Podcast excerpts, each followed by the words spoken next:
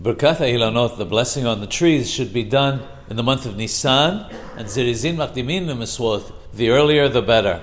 While it is best to go outside the city in order to recite this blessing, if it is not practical or cannot be done, the blessing can be recited inside the city also. In order to recite the blessing, you need to have two fruit trees. They can both be the same type of fruit tree, but their buds must have flowered.